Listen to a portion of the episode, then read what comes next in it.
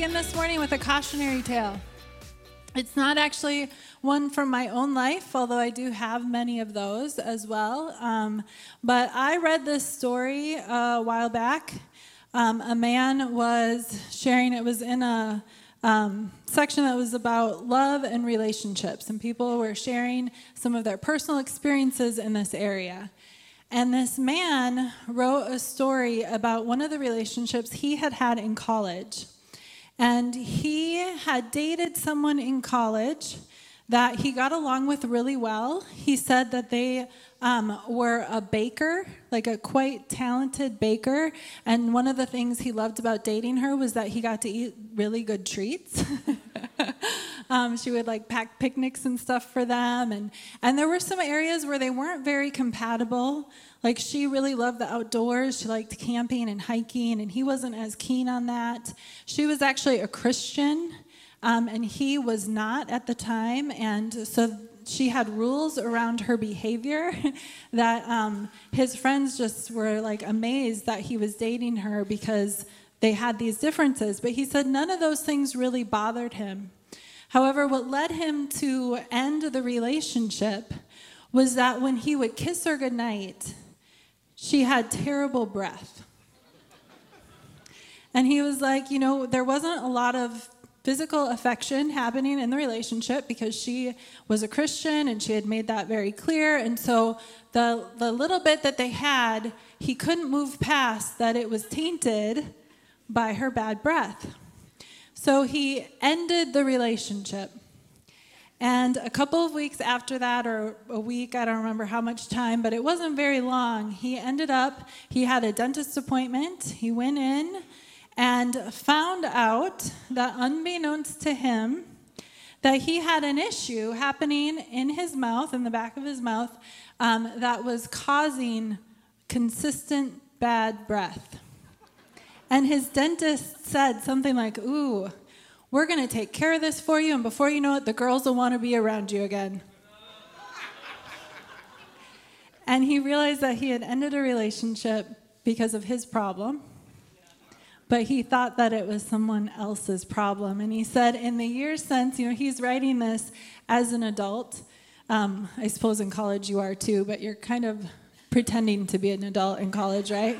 So he was writing this as a full fledged adult, and he said he has since become a Christian. And he's discovered that he actually loves the outdoors. One of his favorite things to do is hike and to camp. And he has realized in the years since he ended that relationship that this person is very much the type of person that he wishes he was married to. But he ended the relationship because of a problem that he misidentified. I'm going to talk to us this morning about our problems because we all misidentify sometimes problems that we have. And I think there's a specific one that we carry, and it interferes in our life. It interferes in our relationship with the Lord and our understanding of what He's doing. And the really good news is that once we identify that we're the problem, then we can actually change it and we can move forward into a new reality. So I'm going to pray for us. Um, and, and I'm really excited about what's going to be happening this morning because I think the Lord is going to do some, some great things. So I just want to invite you to open your heart as I pray and invite Him to come and speak to you. All right, so Father, I just thank you.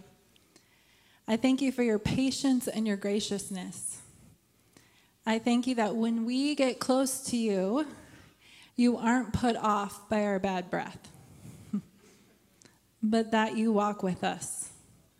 Father, that you love us unconditionally, that you teach us and you lead us into better ways, that you don't withhold your kingdom from us, but you give it to us freely. Lord, you're just so good. And I ask that this morning you would send a fresh wave of your spirit we open our hearts to you right now and we ask that you would speak to us, that you would encounter us, that you would bring life and change and light, that you would help us to grow in understanding. So just thank you, Father. We pray this in Jesus' name. Amen. All right, we're going to look today at the Pharisees and disciples. The Pharisees and the 12 disciples of Jesus, um, as a whole, were markedly different. We're going to look at them, though, because I think they have something in common with each other that we may also identify in our lives. Um, so, if you're familiar with the Pharisees, the Pharisees of Jesus' day were a religious group of people. You know, it's easy today, I think, to look back with a lot of judgment on the Pharisees. You know, Jesus, when he was speaking to the Pharisees, he didn't pull any punches. Like, he has some not kind things to say. You know, he calls them a brood of vipers. You know, he says, "Woe to you, Pharisees!" Like he he has some harsh things to say, and I think because of that, it's really easy to look at the Pharisees with judgment. You know, like they make us feel better about ourselves. We read about the Pharisees and we kind of pat ourselves on the back because we're not them, you know, and, and it makes us feel good. Um, but I think the truth of the matter is, is that the Pharisees should be a cautionary tale. Their lives are recorded so that we can look at them and we can learn and we can search our hearts so that we don't fall into the same traps that they do. So the Pharisees, they were religiously minded people, and this is not necessarily a bad thing. Most of you in this room are here because you are religiously minded to some degree or another. You know, these are the people who grew up in church, who knew the Ten Commandments, who knew what things you were supposed to do and not to do as a Christian. They obviously weren't Christian at the time, but you get my point. I think we're more closely related to the Pharisees than we realize. They were religiously minded, they were the keepers of the law, and this is not necessarily a bad thing. You know, Jesus himself says that when he came, he didn't come to abolish the law, but he came to fulfill it, right? but they had a problem. So in Matthew 23, starting in verse 1, it says this then Jesus spoke to the crowds and to his disciples, saying, The scribes and the Pharisees have seated themselves in the chair of Moses. Therefore, all that they tell you, do and observe. Now, this is surprising. If you know that Jesus has not spoken favorably of the Pharisees to the Pharisees, it might catch you off guard when you hear him say, All that they tell you, do and observe. But do not do according to their deeds, for they say things and do not do them. They tie up heavy burdens and lay them on men's shoulders, but they themselves are unwilling to move them with so much as a finger. They do all their deeds to be noticed by men. All right, the problem with the Pharisees wasn't their teaching, it wasn't even what they believed. Like they knew the law, they were experts in the law, they were good at teaching the law, they had that right. So Jesus is saying, hey, listen to them and do as they say. But the problem was that the NLT version says they don't practice what they teach. Or in the message, I love how it says it in the message. It says, Jesus tells them, You won't go wrong in following their teachings on Moses, but be careful about following them. They talk a good line, but they don't live it. They don't take it into their hearts and live it out in their behavior. It's all spit and polish veneer. So the Pharisees were experts in the law, they could teach it. They knew it. you could listen to them, and if you listened to them and did everything they taught, you would be better off. But somehow they had failed to actually practice this thing that they were an expert in. How is it that they lived their lives in deception? You know, it's so easy to know stuff and to think because you know it that you're doing it. Like, I don't know if you realize this, but if you ever want to know if you're actually living your values, have children. have children or get some roommates. Live with people in close context where you can't escape them. You know, we have had this conversation in my family before. I've found myself saying, You did not learn that in this house. Oh, except, hmm, obviously they did. you know, like we have values, all of us. It's so easy. There's so much information, there's so much available to us, and it's so easy to fall into deception when you know so much because you know it and you just think, oh, like, okay, I checked that off, I know it. And you don't even realize that you're not even living according to what you know. The Pharisees had devoted their whole lives to something, and yet they missed the point of it so entirely. They were deceived. How does that happen? Well, we're going to come back to that. But we're going to look first at the disciples. You know, disciples were much different than the Pharisees. They were a more diverse group of people that came from different backgrounds, but they were united in that they were all following Jesus. They lived with Jesus, they ministered with Jesus. When Jesus would teach the crowds, they would hear that, and then after that, he would go, Okay, let me explain to you what this means. Right? Like, Jesus was their own personal commentary. That's amazing. If anybody should get it, it should be the disciples, right? I find so much comfort in the disciples. You know why? Because so often Jesus says to them, Do you not understand? How is it that you do not understand? Oh, men of little faith, do you not remember? Do you not see? One of my favorites is Mark 9:32. Jesus has just been speaking actually about his death, like what's going to happen. And it says this, but they did not understand this statement, okay? So speaking of the disciples, the disciples did not understand the statement that Jesus had just made, and they were afraid to ask him. Do you know why they were afraid? Because they didn't want him to roll his eyes and go, Really? Like, you still don't understand? Again? Like, couldn't you just see him kind of standing in the group, elbowing each other? Like, you ask him this time. you know, like have you ever been in a situation where you're over your head, but you're trying to pretend like you understand? Yeah, I get it, right? Like I can do this, yeah. You know? So they did not understand, but they were afraid to ask him. It's easy to look back and wonder, shaking our heads and go, How did you not get it? You know, the Bible tells us that Jesus began to speak to them plainly about the fact that he was going to die and then in three days be raised again. Like he spoke to them plainly about it. He told them, hey, boys, this is what's going to happen.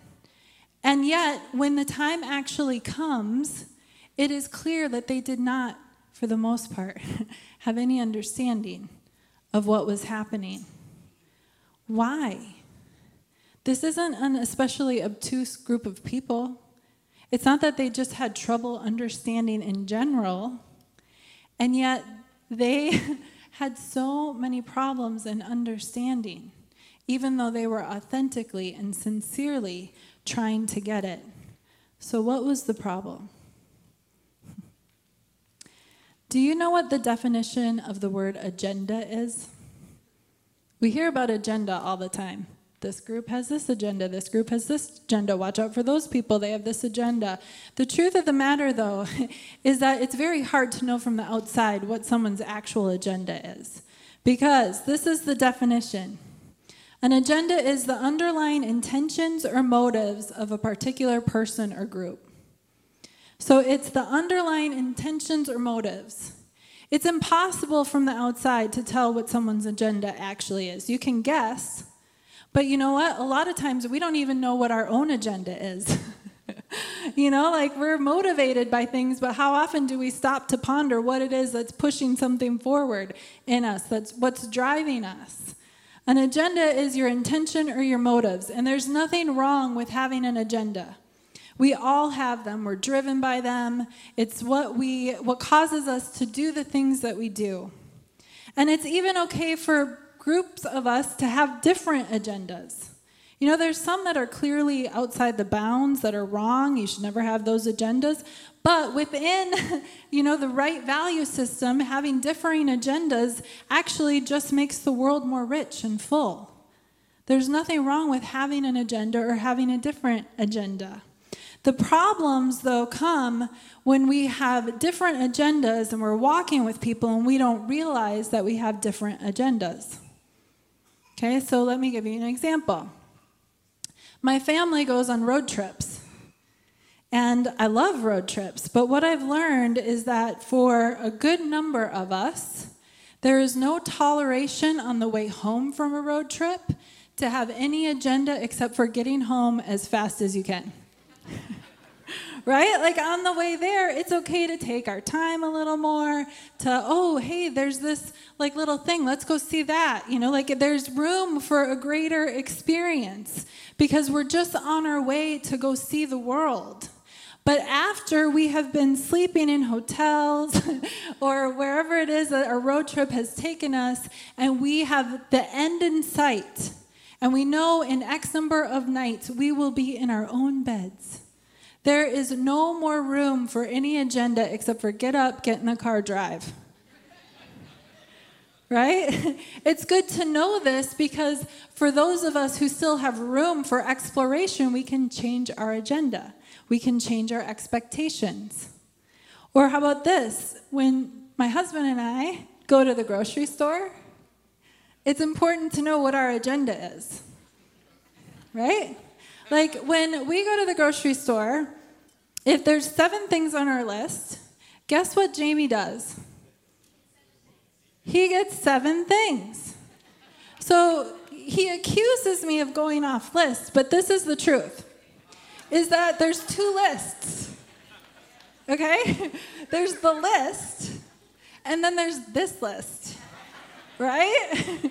and so when I'm at the grocery store, I'm keeping both lists in mind. And it takes me a while to walk through the aisles to, you know, kind of activate this list up here. right? But if we go into the grocery store together and the agenda for him is to get seven things, and the agenda for me is to walk through the aisles until I remember this list. You could see how that could lead to conflict. We've learned also because, you know, we have eight kids, we don't always have a lot of one on one time. So sometimes we'll run errands as like a little date, like it's our connection. so romantic, you know? Like, but so before we do that, it's really cl- good to have clarity. Like, are you wanting to just get errands done or are we connecting? Like, what's, what's the agenda of this trip? Because we're going to approach it differently. And neither agenda is wrong. But if we both have a different agenda and we don't clarify, then we can have conflict. We could have misunderstanding or hurt feelings, right? So agendas aren't wrong. It's just when they're different, when they're not clear, they can cause problems. And this was the problem of the Pharisees and the disciples. They had their own agendas, and they did not realize that their agenda and the agenda of heaven were not the same. So they are going through life. They're seeking after the Lord. They're following their religion. They're doing the best that they know how to do. And everything they see and the way they understand is being clouded by their agenda. And they don't realize it. you know, the Pharisees' agenda was to have a clean outside. Like they wanted the power and prestige here on earth. In Matthew 23, verses 23 and 24, this is what Jesus says to them Woe to you, scribes and Pharisees, hypocrites! For you clean the outside of the cup and of the dish, but inside they are full of robbery and self indulgence. You blind Pharisee, first clean the inside of the cup and of the dish, so that the outside of it may be become clean also. You know, the Pharisees were so consumed with the outside that they didn't even think about the inside. Their religion had so entrapped them into believing that if they did these 10 things, if they made sure that they were teaching and that they were appearing in this way and that they're outside, they looked so righteous, that this was the agenda of their life. And they thought that this was the agenda of heaven. They thought that this is what the Lord wanted. They were so wrapped up in it that they didn't understand. The problem wasn't their religion, it was the fact that their religion was hollow, that it was on the outside, not the inside. The disciples, on the other hand, you know, they seemed a lot closer to the agenda of heaven, right? They wanted to see the kingdom established. They wanted to see Jesus enthroned. This is what they were following him for. This is what they were living for. You know, the disciples originally were drawn to the message, some of them to John the Baptist, and then to Jesus when he spoke the same message as John, and he was they were saying, "Repent, for the kingdom of heaven is at hand." They hear this message and they go, "This is what we've been waiting for." We know that there is a promise that the kingdom is to come, that the Messiah is going to come, that he's going to restore us, that he's going to restore Israel, that he's going to rule. And they were willing to give up everything to follow Jesus and see this happen. This is a good motive, right? Yeah. but they didn't understand the ways of the kingdom. They didn't understand how it was going to come or how it operated. Their view was obscured by their own hopes, their own dreams, their own beliefs. They had their own agenda and they didn't even realize it. Nowhere is this more evident than with, Pe- with Peter. In Matthew 16, verses 21 and 23, it says, From that time, Jesus began to show his disciples that he must go to Jerusalem and suffer many things from the elders and chief priests and scribes and be killed and be raised up on the third day. So Jesus is telling them this. This is what's going to happen. And what does Peter do? Peter takes him aside and began to rebuke him, saying, God forbid it, Lord, this shall never happen to you. But he turned and said to Peter, Get behind me, Satan. You're a stumbling block to me, for you are not setting your mind on God's interests, but man's. You know, in the NLT, it says, You are seeing things merely from a human point of view, not from God's.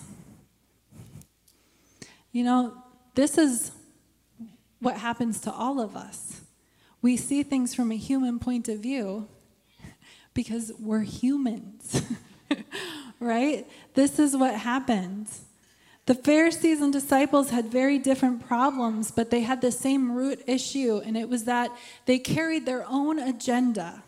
And their agenda was coloring the way they understood, the way they lived, the way they saw things, the way they followed the Lord. And the problem was that their agenda did not match the agenda of heaven. Do you know that this is our problem too? I would say it's just my problem, but I think it's all of ours. So I'll just go ahead and confess for you.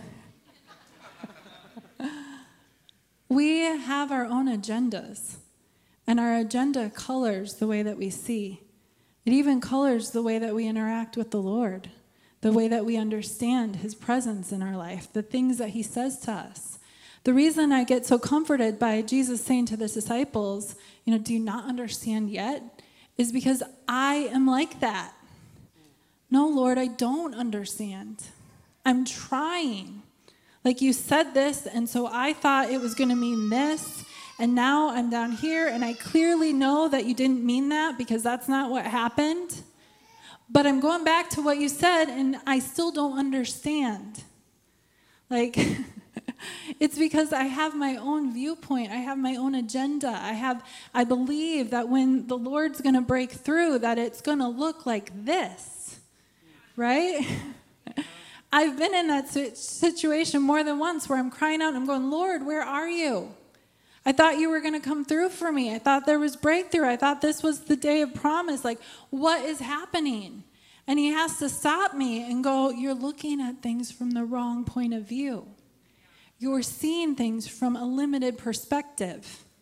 You're concerned about superficial things, and I'm concerned with eternal things. And what I'm doing is of far greater worth than what you think I was supposed to do.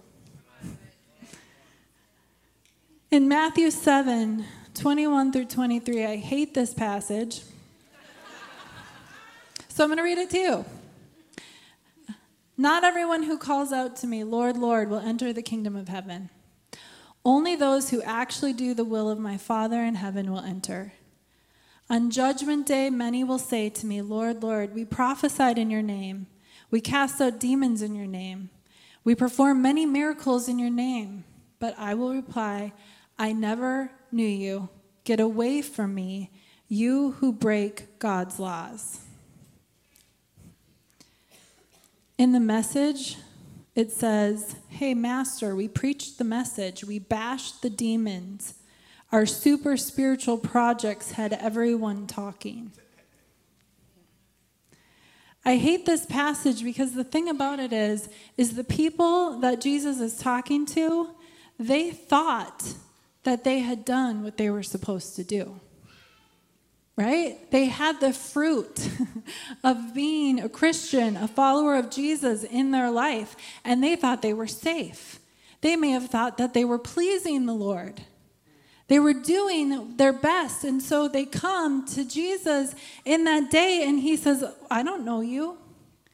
And they thought he did. It isn't just that they had deceived the people around them, but they were deceived too. You know, it's possible to look clean on the outside and even be spiritual superstars and yet miss it. We all have. I think that a lot of times we're more like the Pharisees and the disciples than we're comfortable admitting. You know, the truth of the matter is is that none of us start out with the same agenda as heaven. Like we come to Jesus for salvation. We come to Jesus because we need him. Okay? If you don't know that you need Jesus, you need Jesus right? We encounter his goodness and we're propelled into a relationship with him because it's impossible after you've tasted of his goodness to not want a relationship with him, right? And so we're compelled into this relationship because we need the hope he offers, because we need forgiveness, because we need healing, because we need something, because we want to be in heaven someday. We want that eternal security. There's something in us that propelled us into a salvation encounter with the Lord. But do you know that that's only supposed to be the beginning of the journey? That at some point, as you walk with Jesus, it's supposed to stop being all about you. Right? It's so easy in our relationship with the Lord to have it be all about us because He's so good and because the world is so distracting because we don't like discomfort. You know, because something over here captures our attention, or we become worried about this thing over there. And so everything is just me, me, me. But heaven has more for you than that. The agenda of heaven, salvation is just the beginning. Heaven's agenda is not for you to be clean only on the outside.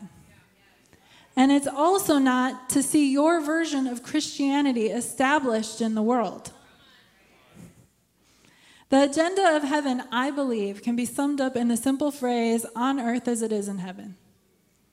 Now, this is one of the this is our mission statement here at the house. I'm not going to take the time to really explain it to you, but I want you to know and recognize that the methods of heaven are not the same as the methods of earth that heaven is supernatural in nature, that it is concerned with an entirely different set of things than you are. So if you're walking with Jesus and your agenda hasn't changed from earthly concerns, then today is a day that you get to shift the way you're thinking, right? because the way we see the agenda of heaven realized in our lives and on earth around us is that our hearts and motives are changed so that they match heaven's. How does this happen? It's super simple, but it's not easy. Isn't that good news? super simple. Everyone can do it. But it's not easy because it isn't quick. You know, we like quick things.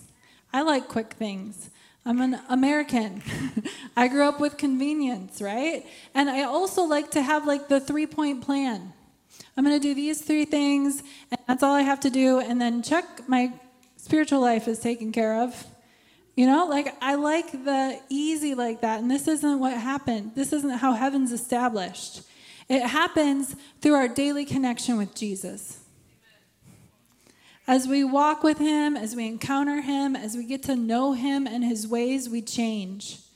You know what happens when you start walking with Jesus is you start out and you're walking on earth, he's in heaven, you know, and he's reaching down, he's walking with you, but somewhere in the process of walking with him, you become elevated so you're actually seated in heaven.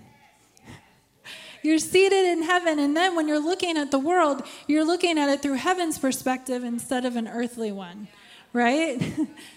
the, yes, you can be excited about that because this is good news. You know, heaven isn't something that it, it's not it doesn't come into your life as a fully formed mature tree. It's given to you as a seed. And so you walk with Jesus and he gives you little seeds of the kingdom. He gives you little heavenly seeds and as you continue to walk with them they grow. And then they grow some more, and then they grow some more until they become mature. And you don't realize in the middle of it how much you actually change. The good news about it, though, too, is that these seeds of heaven, as they grow, they cannot be abolished in your life. They can't be undone.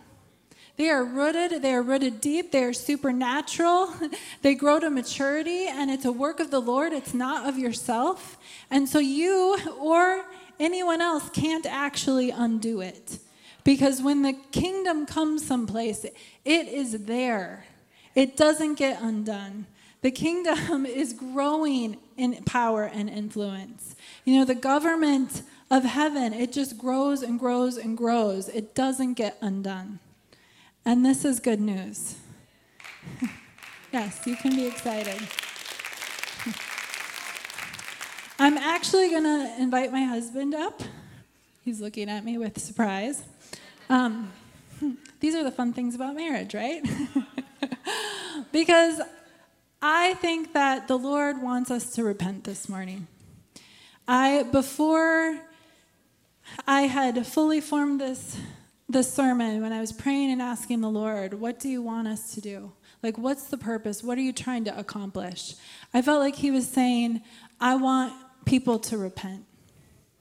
And you know, repentance is such a scary word, but it really just means to change your mind to change your mind, to stop thinking from an earthly viewpoint, but to adopt a heavenly one instead. and I think today the Lord's going to do some great things. Um, and, and I'm going to have my husband share a little bit. Good morning. Good to see everybody. Um, you know, the every year there's a cycle that we experience. We set apart dates, we celebrate them, in order to remember, to set and establish, um, you know, events as important.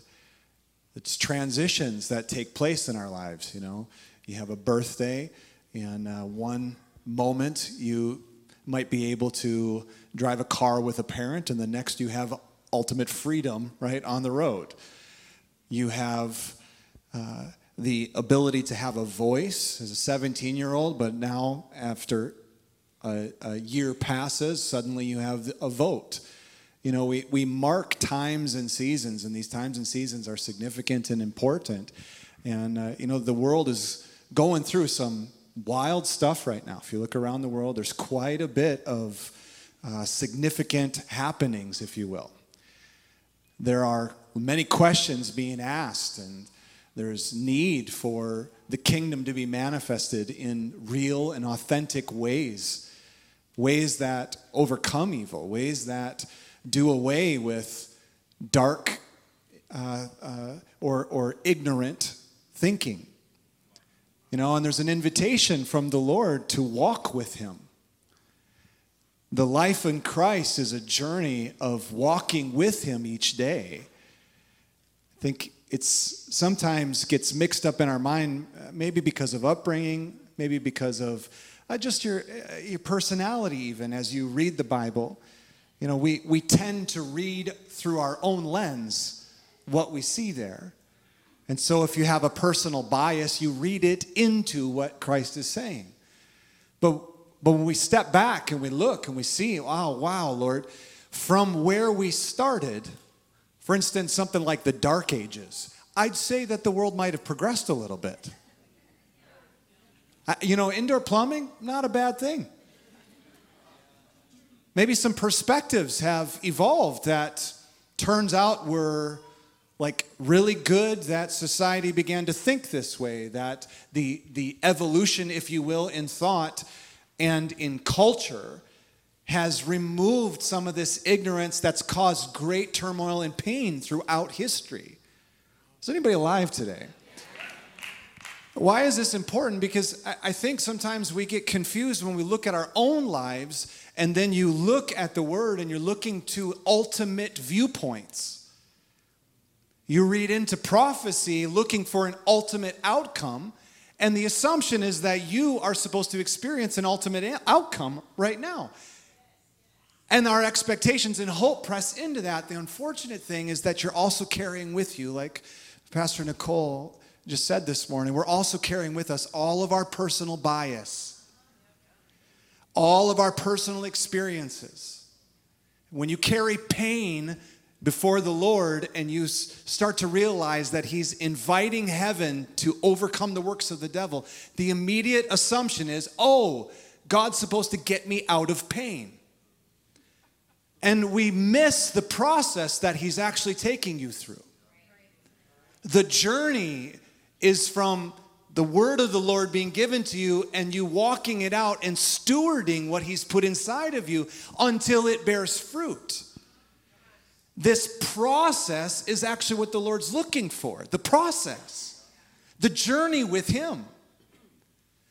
But if you take an agenda and you go, oh, that's what heaven looks like, and so we must, as a people, somehow right now in society, rise up and overcome everybody that disagrees with us.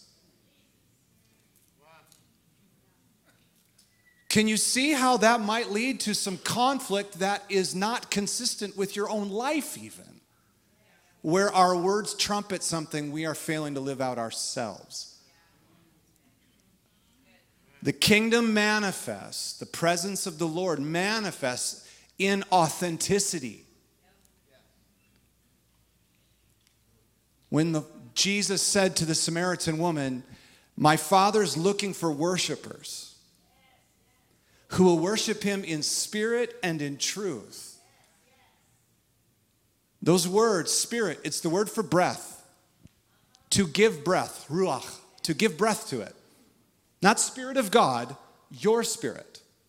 You giving breath and truth. Truth is not like, well, this is correct and this is incorrect. That's not what he's talking about. The word is for authenticity. It is the Father is looking for people who will be authentic with where they really are at and give voice to it in their worship, in that authenticity. This divine exchange happens. God speaks to you and He starts to take you on a journey, and you're meant to walk with Him day by day. Not, not taking the rule book and examining your life with the rule book. Oh, here's the rule book. Here's the 10 things we can do in society. Here's the 50 things we cannot do in society. And now let's take the rule book and let's throw it at the people we're supposed to love. Right. Exactly. It's a broadsword, right? You know, the word is a sword. Let's cut all the enemies of God down. No, the, the, the bigger picture here, the, the invitation is that the Father loves humanity, loves people.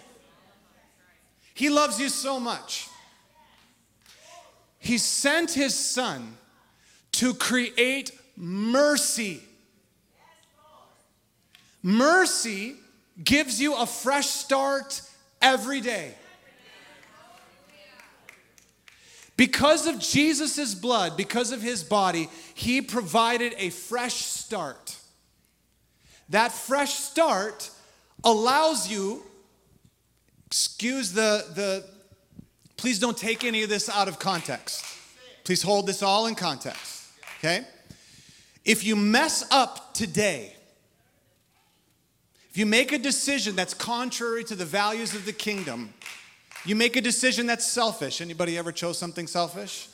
Anybody? Am I talking in the right room here? Okay, if you have chosen selfishly and you have made decisions that would be missing the mark, you're off course. You're not you're not considering the things that the Father wants, you were considering yourself. Okay, if you are off course, if you miss the mark, you are needing mercy to establish a fresh beginning. Jesus' blood and body has provided a fresh start. But the invitation to each one of us is to walk authentically before our God in humility.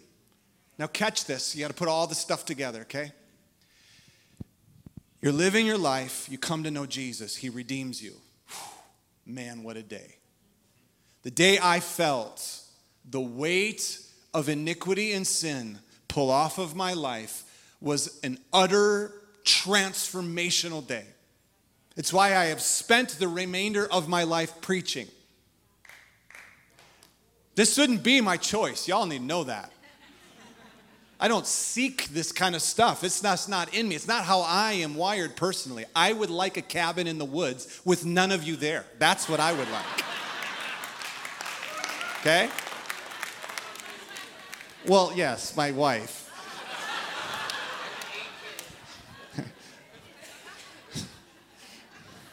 in context, in context. Come on, hang with me. No, no. No, the, there's a a compelling thing that has taken place because on that day the Lord lifted off the burden of sin and transformed my life, not into perfection as in I am now perfect, but rather right standing before my Father. And so when I make a mistake, it is just like my own children. If my children make a dumb decision, which there's eight of them, they do, like every day right? And I have a conversation with them. Please, if you're going to take stuff out of the garage, can you go ahead and shut the garage? Is that okay? Can you put the stuff back? You know, the 15th time that it hasn't happened, there's another kind of conversation that begins to take place, right? Okay, we're calling them into outward transformation, and there needs to be recognition in their hearts, but their father is not holding it against them. Something has happened. See, mercy established a fresh place for them to start again tomorrow. And there is fresh invitation every single day for you to get up and to receive mercy. It is new every day. And now you get to walk with the Lord again today. And you're probably going to have opportunities to make the decision to either go back and do something dumb again, or through the mercy of the Lord and the grace you have received, now choose to overcome. The evolution that you experience in the body of Christ is a continuous invitation to show back up authentically. Yeah, you know what? Y'all got warts, there's messed up things about you that you have screwed up thoughts sometimes. Sometimes you get angry. Sometimes you've, man, there's a whole bunch of stuff that people have done that's just dumb. D U M, dumb.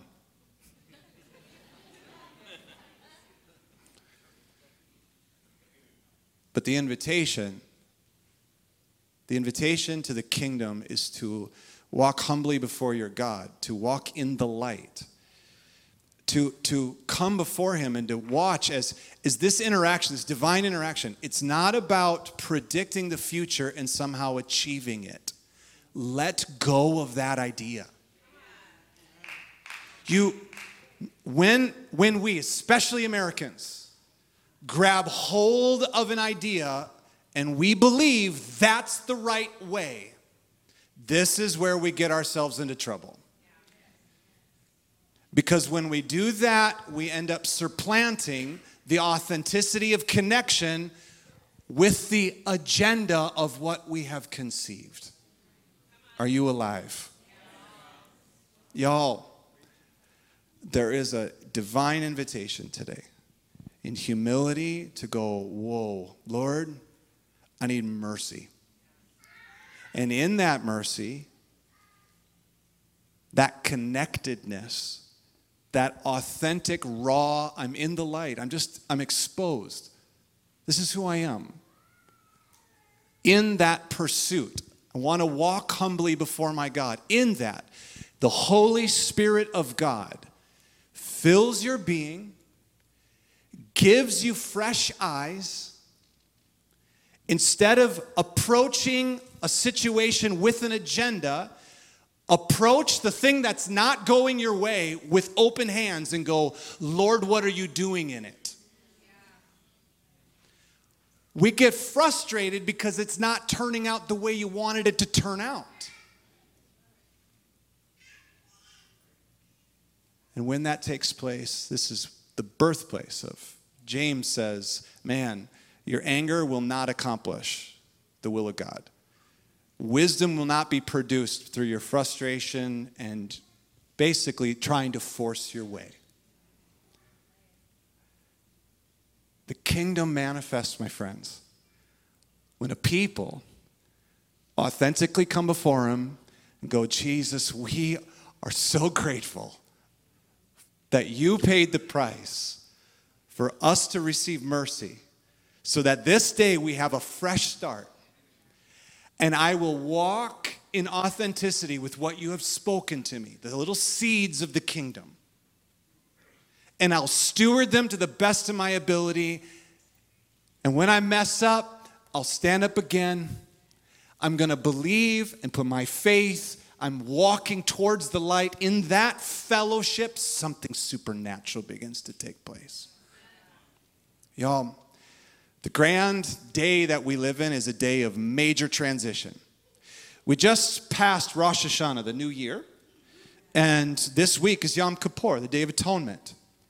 In this space of time, there is a divine invitation continuously, year after year. The Lord created it this way because we need fresh starts. He wired it into us. That in this season, it's a season of where the Holy Spirit unearths things that are going on inside of you, and there's a fresh opportunity for you to go, okay, God, clearly I've gone around the mountain again. Anybody, anybody, authentically, please be honest. You don't have to raise your hand, but at least be honest with yourself. Anybody continuing to struggle with something that you struggled with several years ago. Y'all, when the Holy Spirit stirs those waters, when He begins to unearth and uproot that stuff that's in you, ah, you'll watch as the Lord, as you will give confession to it. Yes, Lord. I don't know how I, that's going to change in my life. I don't know how, how I am going to produce what you've said prophetically to me. I don't think I can achieve this thing that you said. However, what I can do is I can present myself to you. And I can be honest and I can go, Yes, Lord. Here's my yes and amen. Now I am inviting you. Will you please come and perform your word?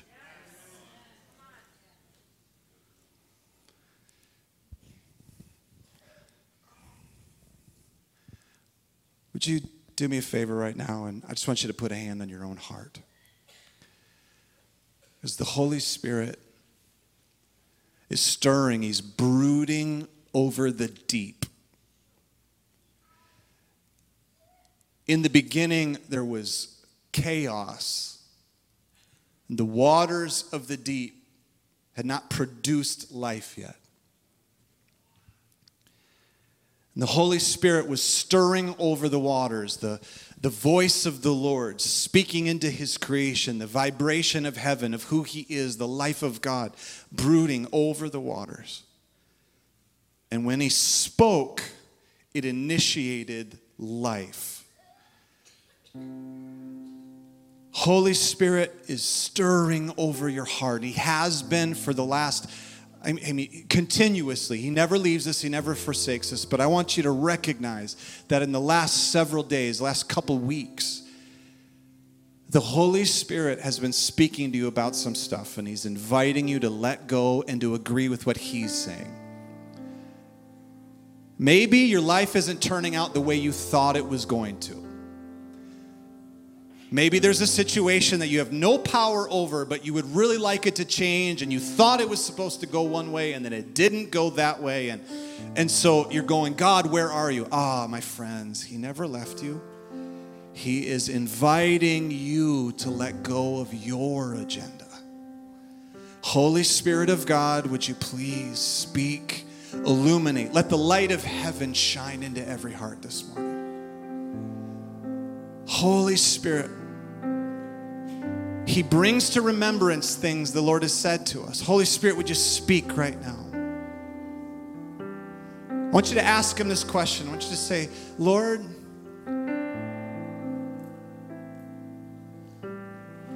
Is there something that you are inviting me to let go of today?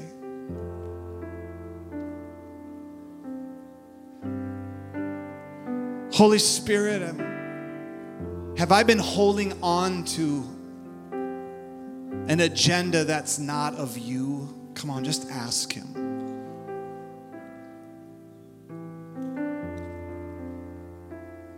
And now ask Him what it is.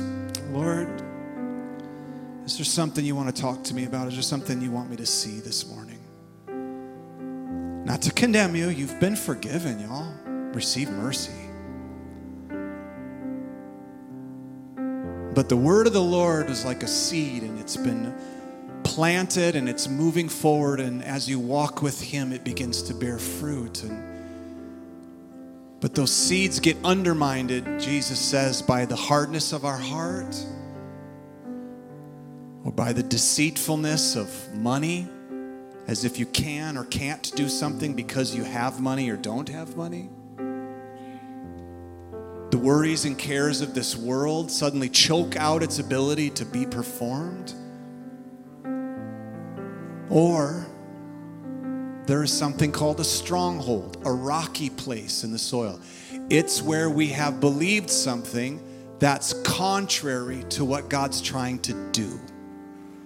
And that stuff, the Holy Spirit, man, He's so awesome at this. He wants to dig His fingers through the soil of your heart and unearth those things. So, Holy Spirit, would you please do that today? Lord, I pray over the next three days. Lord, under the day of atonement, Lord, I pray that you would be speaking to your people. God, I pray for us as a house that Lord, you're brooding over us and you're performing your word and you're bringing us as a community into wonderful things. And there's promises associated with it. But Holy Spirit, we want to be in tune with what you're saying. And so, Lord, I pray you would give dreams to people. I pray, God, in their prayer time that you would arrest their attention. I pray, God, every time they open the Bible that you would highlight scriptures and help us to see. You'd remind us of things that you have said, Jesus, and cause us to come into the light, to understand it. Bring a spirit of revelation upon this house that we might fulfill and walk in the things you've called us to, God. Over each family, Lord, where there's been hindrances and things have held people back, Lord, help us to see rightly to come into alignment with your kingdom. It's like leaven, it's working its way through your family, y'all. You don't got to work harder at this, you just have to come into agreement with what He's saying. Holy Spirit, come. Holy Spirit, come in every way.